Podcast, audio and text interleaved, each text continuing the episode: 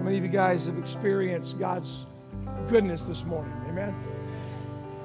You're thankful for God's presence that's in this room. Amen. Why don't you lift your hands to heaven, lift your voice to heaven, exalt Him for just a moment while we transition to the Word. Take a moment and lift up your praise, your appreciation, your honor to God in heaven. Go ahead. Unashamed, out of your lips, out of your mouth, out of your voice.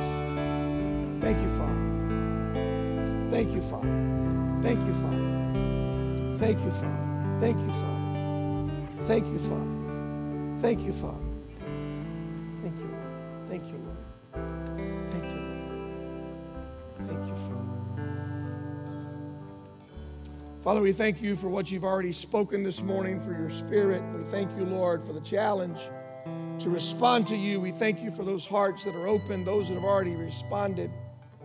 I pray, Lord, in the next few minutes that everything that comes out of my my speaking today, Lord, would be edifying of you and drawing us to you, bringing us closer to you, I pray. In Jesus' name, amen and amen. I need my mat. There we go. Yeah, thank you. Yeah, that's good. Thank you. I need my mat there. All right. Wow. Um, if you're not a grandparent, if you're not a grandparent, will you stand? You're not a grandparent.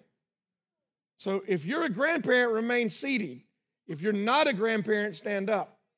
Some of y'all look awful young to be grandparents, all I'm saying. If you are not a grandparent, stand up.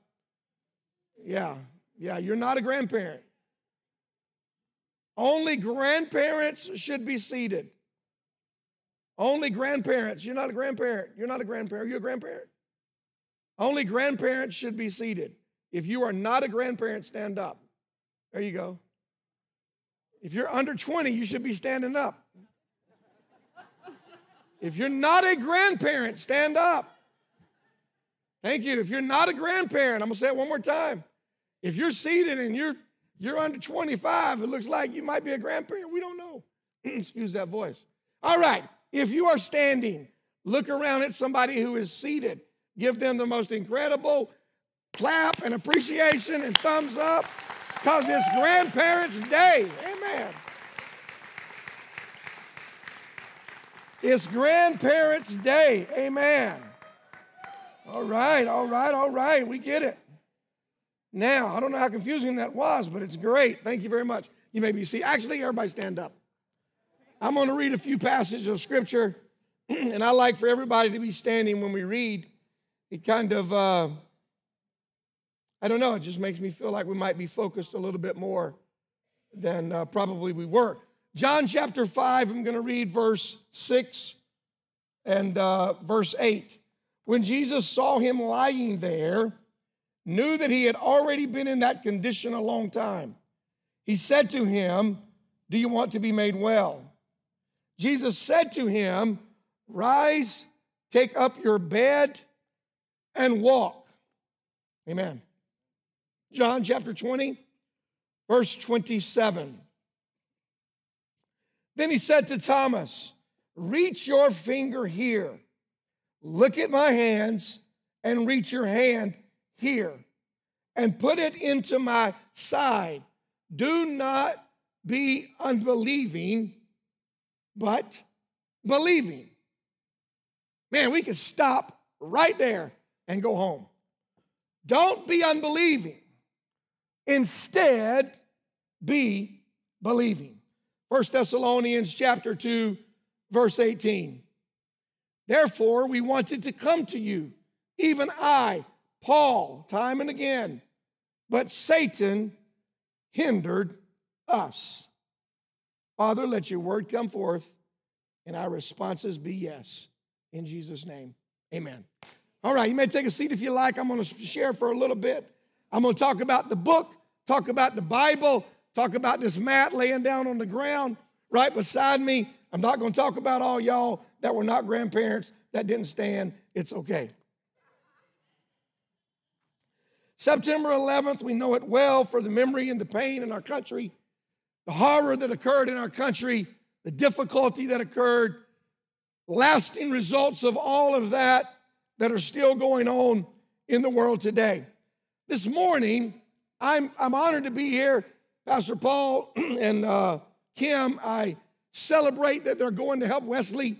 I've run four full marathons in my life, and man, it is important to have somebody with a oatmeal cake for when you finish. It's important to have somebody that can be on the sideline cheering you on while you're running. Now, Wesley's a lot thinner than I am, a lot taller than I am, a lot younger than I am. So he's probably, he might be just about finishing. I don't know. When I run them, I start before you get out of bed usually. By the time you've come to church and went to eat lunch at Bojangles or wherever you're going, I'm still running. Mine takes about five and a half hours. That's true. That's a long way, 26.2 miles. What are you saying, William? What I'm talking to you about this morning is that you and I need to understand where we are in what God is doing in our lives. Now, hang on. So often, we want to expedite what God is doing to the demise that we miss what He's trying to teach us in the journey. Now, listen, I don't want you to run ahead of God today, but neither do I want you to have to have God come and tell somebody else for you to move toward Him. But we're obedient, we're bold in that. When the need arises, doing that is a wise thing. But I don't want you to be in the position today where you say, okay, God, you can do it, but you got to do it on my terms. God will never do anything on your terms unless your terms have become his terms. Because God will do it on his term when he wants to and how he wants to. But in the middle of all of that, what God wants us to do is to pursue him anyway. Now, hear me. Pursuit is not something that is easy to do because pursuit means this means that I have to remain focused on what God is doing. Pursuit means that more times than not, most likely all of the time, I'm going to have to give up some of my desires to pursue His will. Now, I was standing over here and looking over here earlier today, and man, I cheer these young people on. Y'all should be clapping these kids on for, for loving the Lord and going after God and pursuing Him. I can't call all the names of some of you that I was here recently for a high school graduation thing. I guess that would have been last year. And I celebrate some of you are back in this house today. What I want to talk to you this morning about is a simple word called scars. Now, before I talk about a scar, let me talk about a scab. Are you serious right now? We're going to church, and this dude's going to get up and he's going to talk about scabs and scars. Yeah, I am.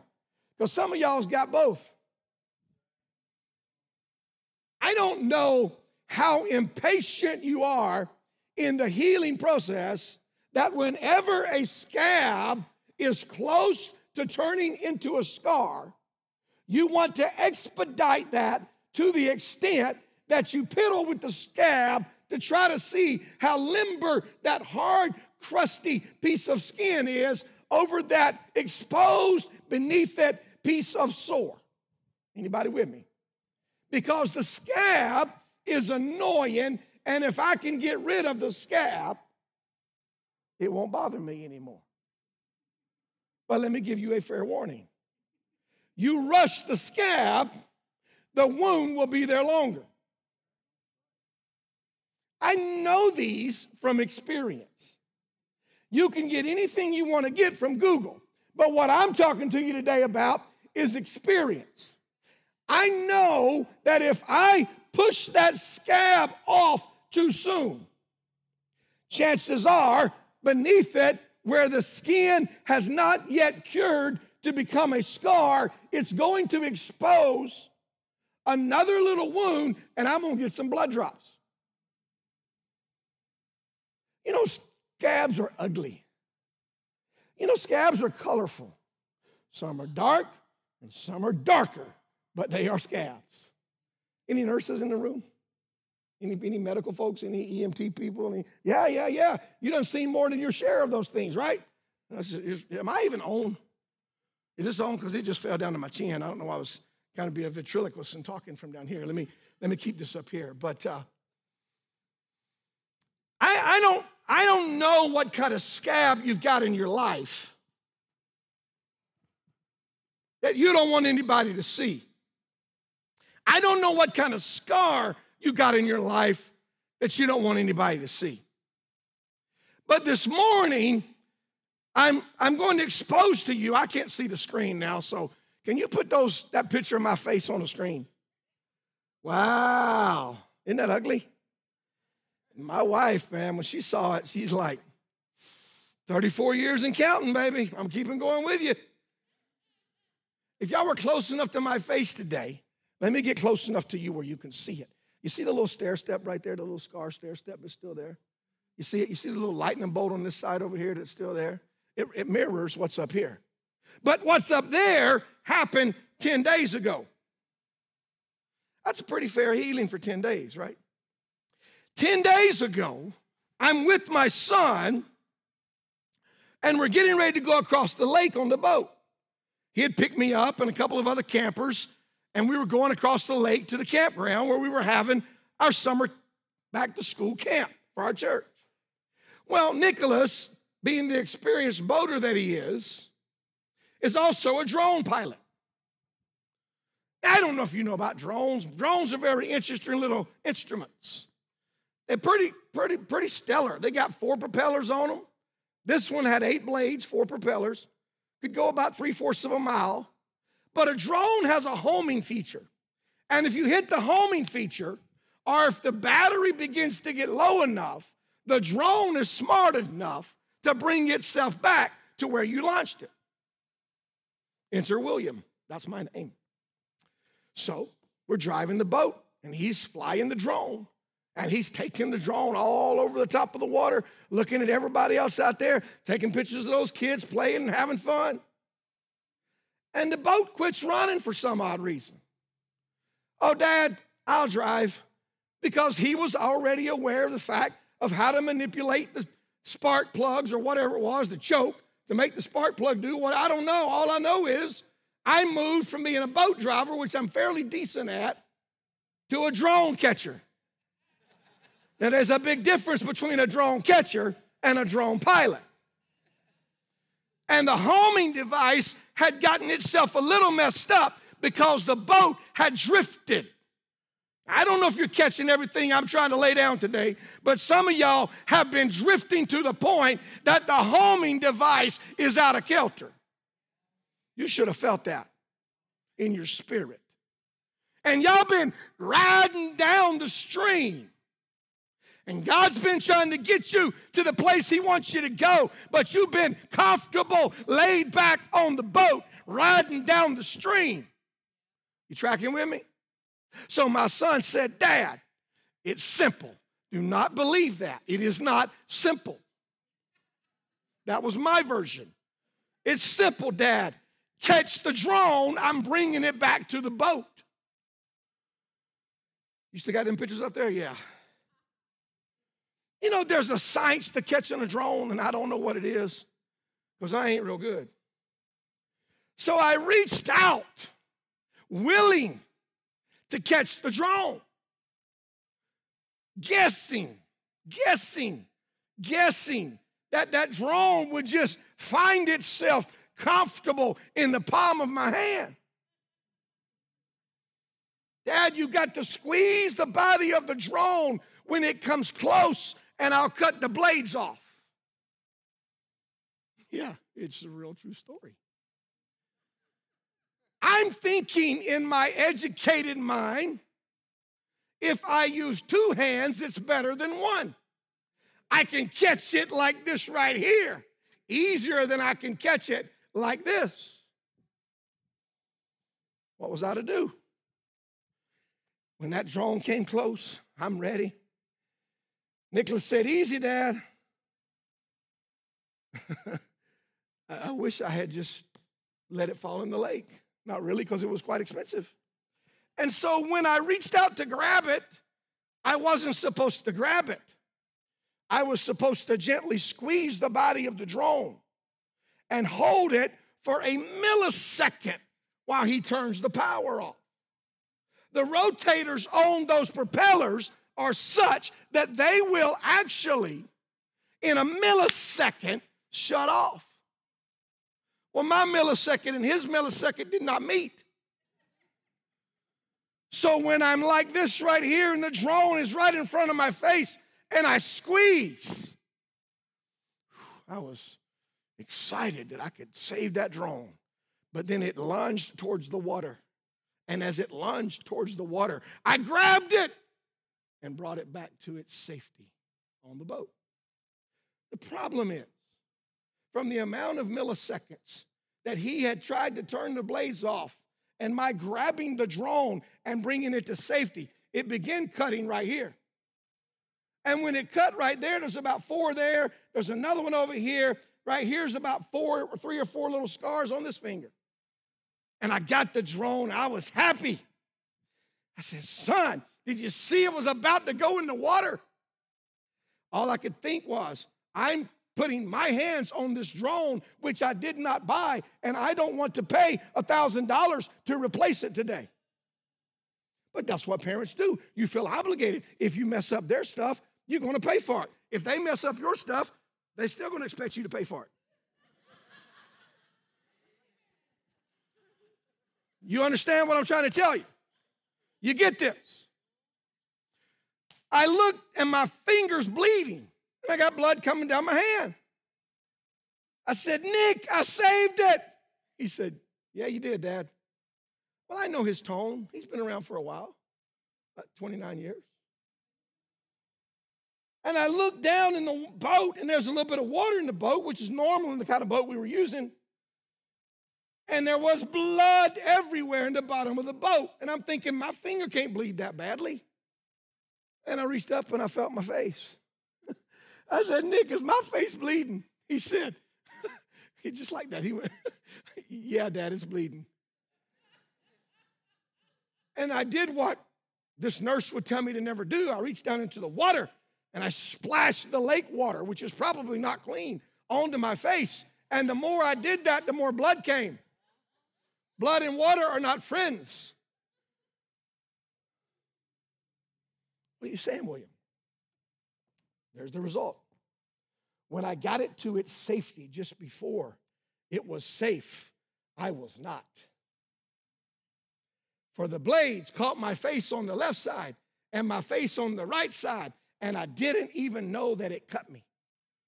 But it did. Leave that up for a little, little bit. You know, I, I, I got my phone out and I looked at my face, and by this time, you know, facial wounds bleed more than they really are damaged. Blood was pouring out everywhere, and I was like, Take me to the dock. I'm going to the house. I'm not even going across to the lake. And there's two campers on the boat, and they're just looking at us, thinking how kind my son is that his daddy's dumb. And um, as I'm sitting there on the boat, Nick said, No, Dad, we'll go to the to the campground. There's a nurse over there. I'm thinking, do I need a nurse? Well, yeah, I needed a nurse because my face was jacked up. Well, we get across the lake. I walk out, and all these kids think I'm early for October, and I ain't even dressed up right. You know, when I'm walking out, and here, and I don't even believe in doing that. But anyway, here I am, scars and blood dripping. My shirt was covered in blood. I'm got my kneecap. Actually, I don't know how I got that cut, but I got a scar across the top of my kneecap. I guess when I brought the blades down, they hit my kneecap too. I don't even know. For the first time in my life, I was crazy embarrassed. Let me tell you why. Because I wish that the story for my scar had been better than the story that was true. I'm here this morning to tell you that some of y'all got some scars that you don't want anybody to see, and you wish that the story was better. You know, I'd like to leave it to the fact in a few days. I'm afraid this one's not going to fade out. This one might, this one may not. Actually, looks kind of cool. I probably will just leave it in some scenarios as a Marine Corps vet and just leave it at that. I'm a Marine Corps vet. What happened to your face? I'm a vet. I got in a fight with a drone and the drone won. You understand what I'm trying to tell you? But your freedom, thank you very much. You're welcome. No. It's a story that I will have to tell because somebody else saw it too. Listen to what I'm about to tell you. Can I get a handheld? I'm, I'm, I'm, I'm, uh, let me get a handheld. Got a handheld? Which one? Anyone red? Thank you. Those guys are doing their job. I just get, I told you all in my own test one, one, two, one red.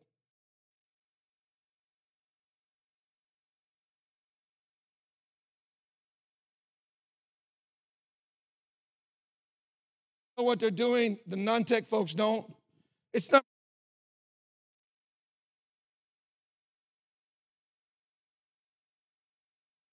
It's really. Hello? Oh, yeah, that's loud. Come on, bring it down. All right. Where was I? You remember? What was I saying? Y'all didn't already lost me? Do what? Huh? Oh, yeah. So here's the deal somebody else saw it, so I've got to tell the truth. Some of y'all are pretty happy because nobody else has seen your scar. But let me tell you about what scars do. Scars have the potential to sideline you, or they have the potential to help you. Now, I'm guessing if I were to say, and I'm not, I'm not asking you to do that now, that if you have a scar to stand up, probably every one of y'all would have to stand up. And you got tons of stories about your scars. I got scars you can't even see, and they're a much more excitable story than this. Oh, yeah. I got scars you can't even recognize on my body, and the stories I would gladly tell, but this one is embarrassing. So I walked with my hands over my face through the cafeteria because we got there just about that time, and everybody's looking at me, and the nurse said, Oh, what happened? I'm like, it doesn't matter. Take me to that room. Fix it, close it up, do something with it. Because what they didn't know that I knew is the next day I had to leave for a wedding. Oh, yeah. Put the wedding picture up, please. These are my friends, Kevin and Mackenzie. Where are they at? There it is. Beautiful couple, right? So I get to Nashville. I walk into the room where the rehearsal's at, and there's about 15 Lee alum that are in the room, and they look at me. And I didn't have any makeup on my face at that point. I was hoping a makeup artist from the wedding could take care of it. And I looked at them and they said, What happened, Dr. Lamb? I said, Oh, you don't even want to know. Yeah, I want to know what happened, Dr. Lamb. Are you okay? Does it hurt? I'm like, well, it doesn't hurt, and I'm not okay, and I'm sorry. And can somebody cover it up before the wedding for the pictures? This is what they said. No, we love you just like you are. Oh, yeah, that's awesome, isn't it? I still felt very odd. So I smiled big, and the wrinkles on my face covered the scars. But then when it was over and I'm standing around talking to people and they're looking at me and they're looking at me oddly, I just have to tell them, I know you're looking at my face. It's okay. What do, what do you want us to hear today, William? These three stories that I read in the scripture a moment ago, just a few minutes ago, the one about the guy with the mat. Now, I got a little mat laying up here, and I got this from your little children's room, and, and it's pretty cool little mat. I, I, think it's a, I think it's a nice mat, right? It's pretty comfortable. They won't sleep on it too long. Um, but I guess they lay down on it. But here's the interesting story, interesting point about this John chapter 5 story. Here's this blind man at the pool of Bethesda, and God says to him, or Jesus says to him, Do you want to be made well? Now, when he says that, I don't know about you. This morning, the call has already come. What do you want? Do you want to be made well? Do you want to respond to God's calling? Do you want God to touch you? Do you want the inner side of you that is so overwhelmingly hurting right now to be made whole? That's the question he's asking. And what he says to Jesus is very interesting to me. He looks at him, and the sick man answered, and this is interesting to me. He said, Sir, and when I say sir to someone, it usually is an, a, a statement of honor. He knew who Jesus was at that point. But he said, Sir, I have no man to put me into the pool when the water is stirred up. But while I am coming, another steps in front of me. You know the story of the pool of Bethesda and the healing that would occur at a certain time of the year. An angel would come and those that would step into that pool, they would be made whole. Here I am to tell you, because of the veil being rent from heaven to earth, and because of the redemptive work of Jesus Christ, if all 700 of you guys in this room, whatever the number is, if all of you come, there is always space and room for one more to make their trek to the cross for God to heal them. And he says, but before I can get there, someone else steps in the water before me. So what did Jesus do? He said, Take up your mat and walk.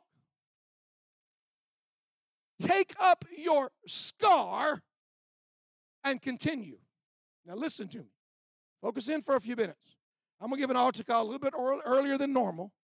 And we're going to pray today, and I'm hoping every one of you will respond to God.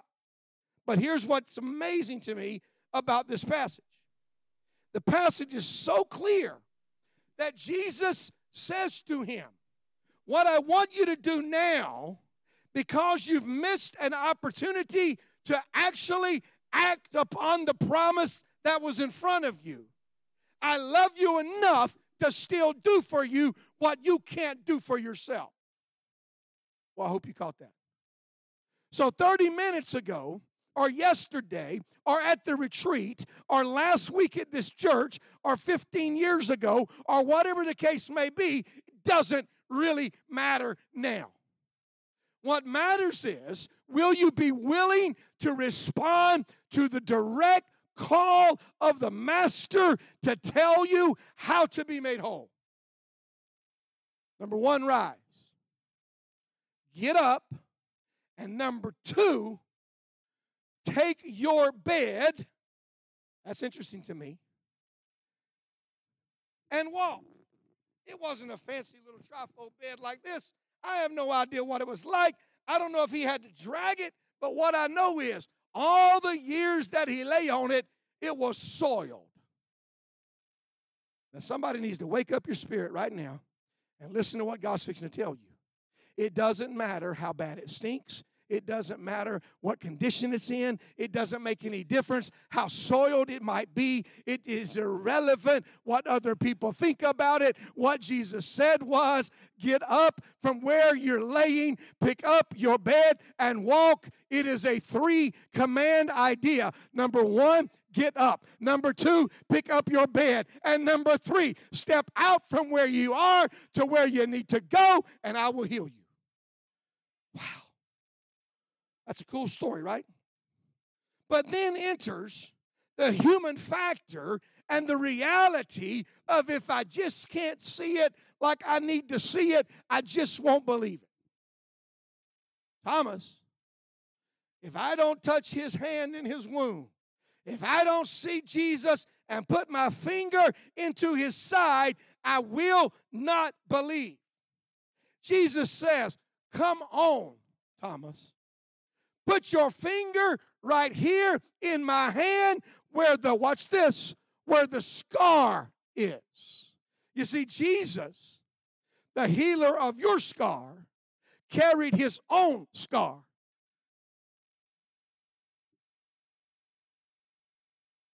If you can be patient while the scab is doing what the scab is, was made to do, then beneath the scab, my wife said to me that day, when she saw my face.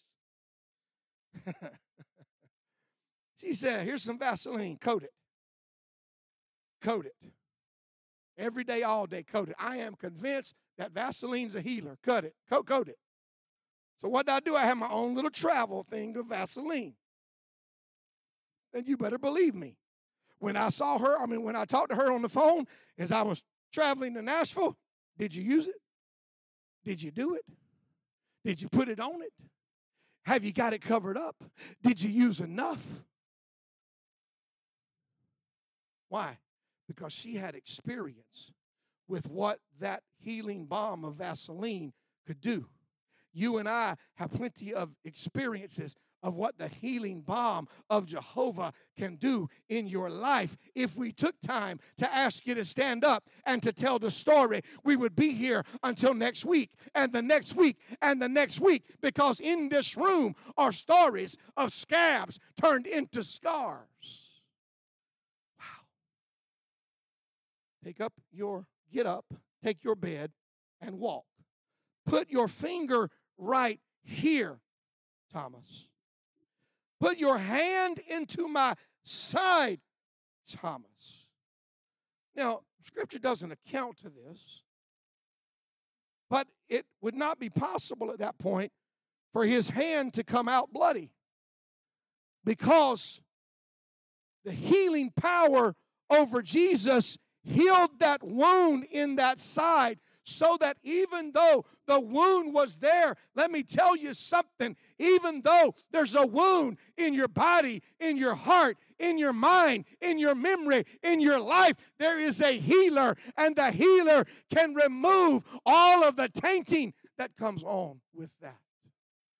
Some of y'all got some scars deep down inside you don't want anybody to ever know about. But let me tell you what the reality of the scar is. The scar is a reminder of what once was. The scab is a reminder of what currently is. My Lord, you need to listen to that.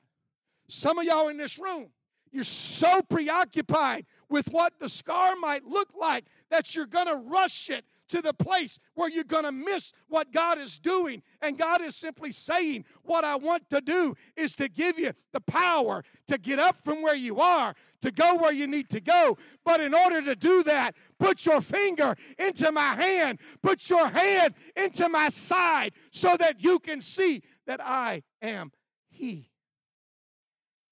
Wow. The passage in First Thessalonians is pretty interesting. The passage in 1 Thessalonians chapter 2, verse 18. Put that on the screen, please.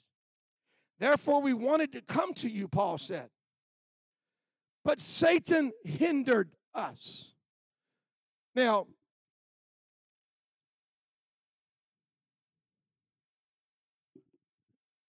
this, this word hindered in the original Greek, it gives a metaphor or an imagery of a military term.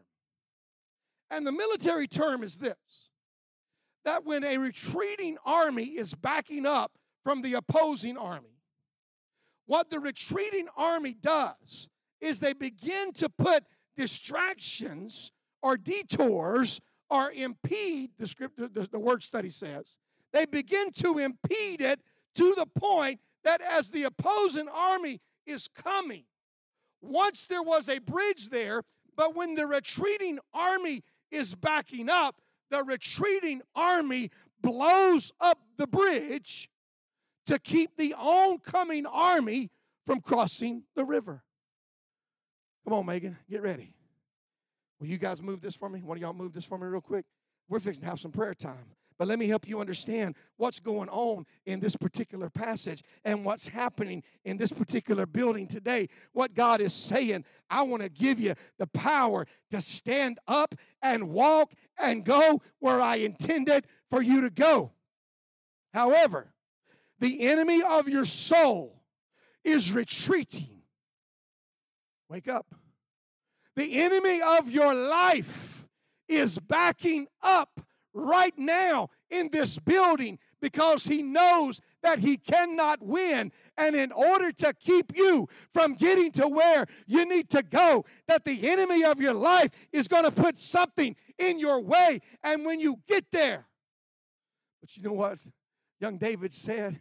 He said, I can run through a troop. I can leap over a wall. Why? Because the darkness that once bound me has now been turned to light, and that which I now see, I be the power, and I see by the authority, and I witness by the anointing of God. So, in this room this morning, here's what I want you to get from this passage in Thessalonians it's very clear. The enemy is losing the battle for your soul. You believe that? Stand up. You believe that? Stand up. He's losing the battle. And the reason that we know that is because he's only trying to defend in you or keep you from getting what God wants to give you. So when one army is backing up, that army, the enemy, puts in its place something to slow down the oncoming army. So a little while ago, y'all were all legitimately sincere, I think. Eyes closed, hands raised, digging in deep with Jesus. But this afternoon or tomorrow, when you get to school or whenever that happens, somebody's going to have something bad to say about you. They're going to make fun of you. They're going to laugh about you. And when they do that, that's just the enemy trying to put something in your way to hinder you because he knows that what happened in your heart on Sunday morning can carry over to Monday and to Tuesday and to Friday and to Saturday. Some of y'all in this room, you got wounds deep down in your heart that nobody else knows about, and you got scars that have come in their place. And I want you to understand something what God really wants to do, what God's capable of doing, what God can do is He can take that particular area of your life that you thought that God, you thought that God had forgotten about, you thought that the enemy had a stronghold in it. God can say, Greater is He that is in you than He that is in the world. I am greater, I am stronger, I am more mighty, and I will overcome. Paul said, Satan tried to stop me from getting to you. Well, in the meantime, what I'm going to do is I'm going to send my letter. You with me? God says, You're not with me right now. You're not in my, my, my touch, my grasp. You can't see me right now. But until you do, I'm going to send my letter. And my letter says that no matter what is against you, I am for you. And my letter says, no matter what they do to you, I can heal you. My letter says that your latter shall be greater than your former. My letter says that no matter what the enemy throws your way, I can take it, I can turn it as a flaming dart and I can cast it right back into the camp of the evil one. Wow. Go back to my scar picture, please. Legitimately, legitimately, the scar picture. As embarrassed as I was then, that looks like a mug shot. Looks like I've been put in jail. I was in jail. I was in the jail of embarrassment at 58 because I couldn't catch a drone that my son thought I could. Some of y'all are embarrassed because what you tried to do messed up. Some of y'all are embarrassed because the scars on your body and in your mind and in your memory are the result of your failure. Some of y'all are embarrassed because how can the God of love love me when I have done everything to deny him? You see, I don't really want you going home today just with the freedom of saying, oh, yeah, calendar check, made it to church again. No, I want you to go home with the power of the story of the redemptive work of a redeemer who can take whatever the story is in your life and redeem it and make it whole and use it for his glory. Kevin and Mackenzie embraced me, I was so subconscious that any blood on my face, this kid worked for me. She was like my daughter at Lee. And when they hugged me, and it was one cheek on one side and Kevin's cheek on the other side, and those kids hugged me. I was so afraid that the residue of the stuff that was coming out of my face, or at least the Vaseline on my face, might mar theirs.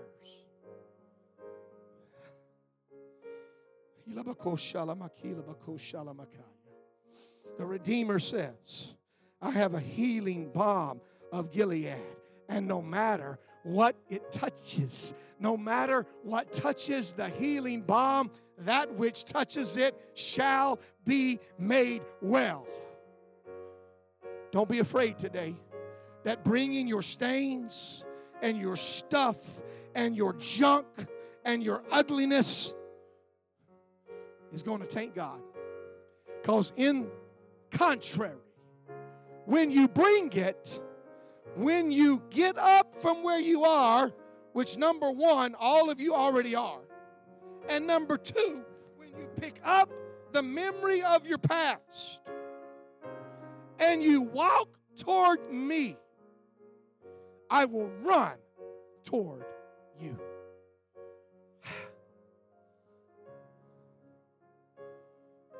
I'm going to be simple today. I'm going to ask this entire church if you really say to me, William, I got something inside that really hasn't been completely healed. And I want God to do what God can do today. Step out from where you are and come in line in front of this building and down the aisle. Let's go. Come on. Come on. Come on. Just, just, just right around the front, right around the aisles. Come on. You say, William, I got something in there, man. I just really don't want to go home with that scab exposed and that fester of that wound. I don't really want to do that, William. I want to I want to go home whole today. I want to go home well today. I want to go home with health in my mind today. I want to go home that my, my spirit says, I have been with you, God. Story of Jacob's an interesting story. Lied about his birthright, thief. But yet he went to a brook to get along with God. And while at the brook to get along with God, an angel came that looked like a man and wrestled with him all night long. And Jacob says to the man in the morning, I know who you are. And before I leave, bless me. You want God to bless you? His blessing may not look like your approved blessing. It may mean you got to tell your story. It may mean that others are going to ask you about the obvious, and you're going to have to be willing to tell it. He said, Bless me. Well, the blessing that the angel gave to Jacob before the angel ascended was an injury to his hip. And for the rest of his days, he walked with a limp.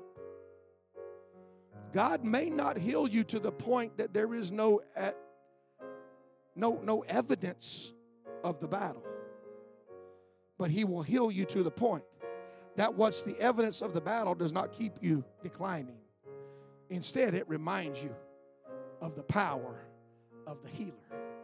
Now, I feel the Lord in this room right now. And some of y'all been up here a bunch of times. But today, I'm pretty convinced what God wants to do is He wants to be like a rain. I don't know if I, I don't know. But, but, but but I'd like to see the first raindrop that comes from a storm. Because the first raindrop does what it's supposed to do, and then every other raindrop follows behind. You ever watch popcorn? First piece of popcorn that pops in the pan, and there comes a bunch more right behind it. Hallelujah. Some of y'all have been all y'all y'all been obedient. You you got up. You brought your scar, you brought your mat, you came to the front, probably because I asked, but you're going to leave not because I asked, but because you came. And when you leave, you're going to leave with something different. So I'm going to see if there's anybody else back here that wants to get out their aisle and wants to come on, come on, hurry. We're getting ready to sing. We're getting ready to pray. This is early for y'all. I know Pastor Paul teach, preaches longer than I do. Come on. You ready, Megan? Y'all ready to sing something? I don't know. Ready to sing something? Lift your hands up across this building. Lift your hands up across this building, everybody in this room. We're going to take our time today to pray. I'd like for the prayer team to come on up with me. We're going to go hand, we're going to, we're going to lay hands on people. We're going to pray for them today. But church, I'm here to tell you this morning, you guys are still a light in a dark world. You're a place that people will gravitate to. But what I want you to do is I want you to let God take your story today from a scab to a scar, from a scar to a story, from a story to life, and from life where others will want it to. So, right now, with your hands lifted up in this church, with your eyes lifted up, your voice lifted up, put your head towards the ceiling, not towards the ground. Why, William? Because we're not moping today. We are celebrating what God has done in us. Now lift up your voice, proclaim it, pray it, lift it out loud, unashamed. Let your voice roar before heaven today. Go, go. Sing or pray or whatever you want to do. Just open up your mouth and let it come out today. Let your voice proclaim the goodness of the power of God in your life.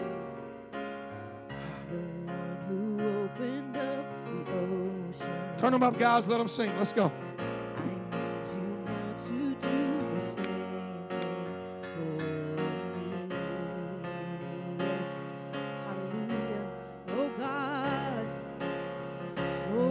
My God, I need you.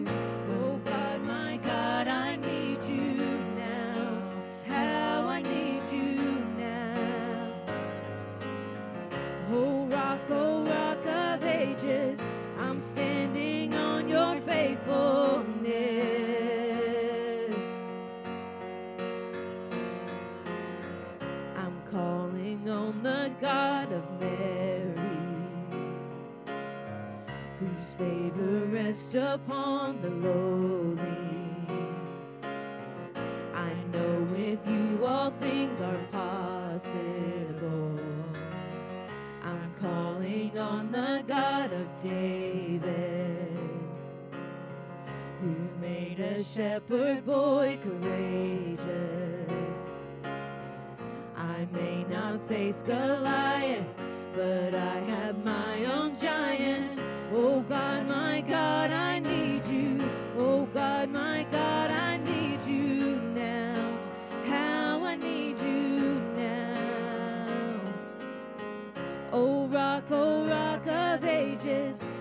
standing on your faithfulness. Oh God, my God, yes. Oh God, my God, I need you. Oh God, my God, I need you now. How I need you now. Yes, I do. Oh rock, oh rock of ages, I'm standing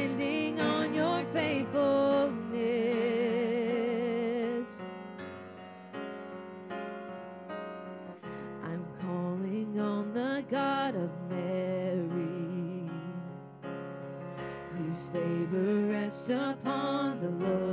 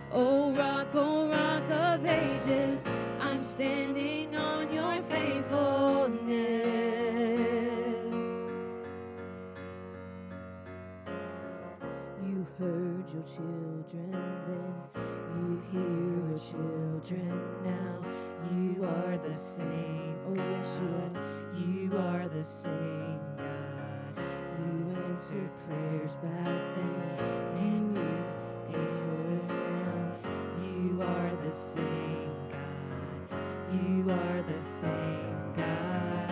You will provide. Yes, you were.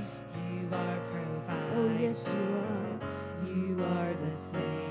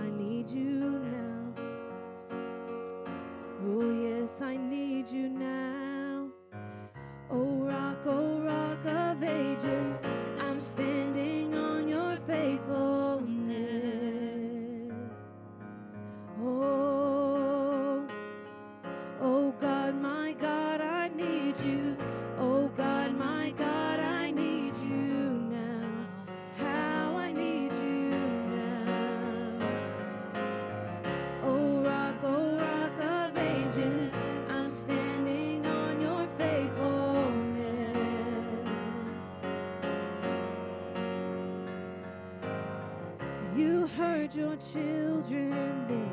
You hear your children now.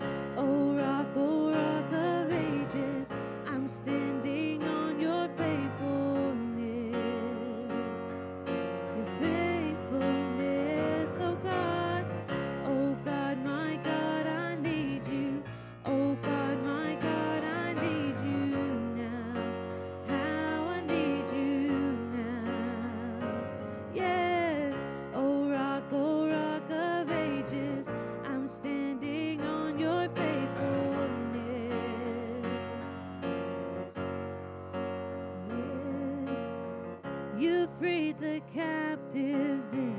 You're freeing hearts right now. You are the same God. You are the same God. You touch the lepers then. I feel your touch right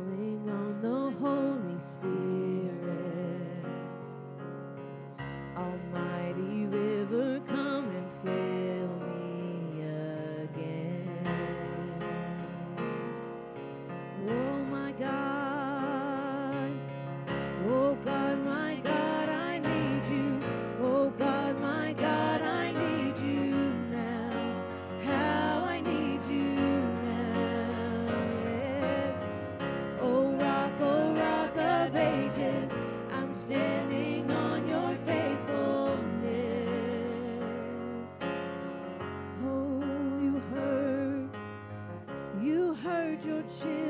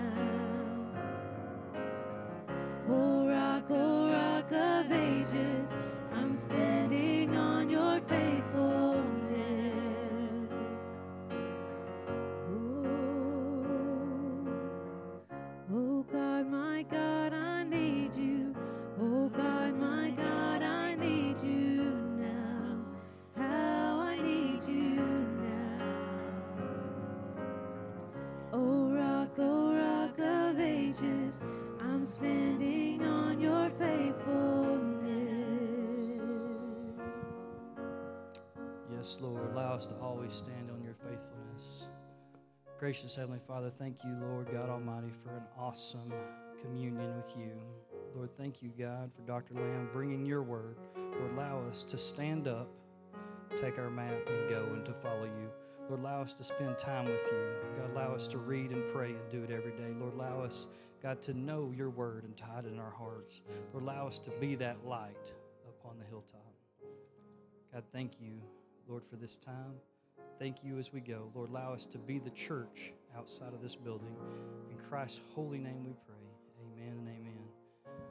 Again, guys, y'all are dismissed tonight. Uh, we've got the worship service uh, with uh, Rio Townsend with Awake 21 and Wednesday night service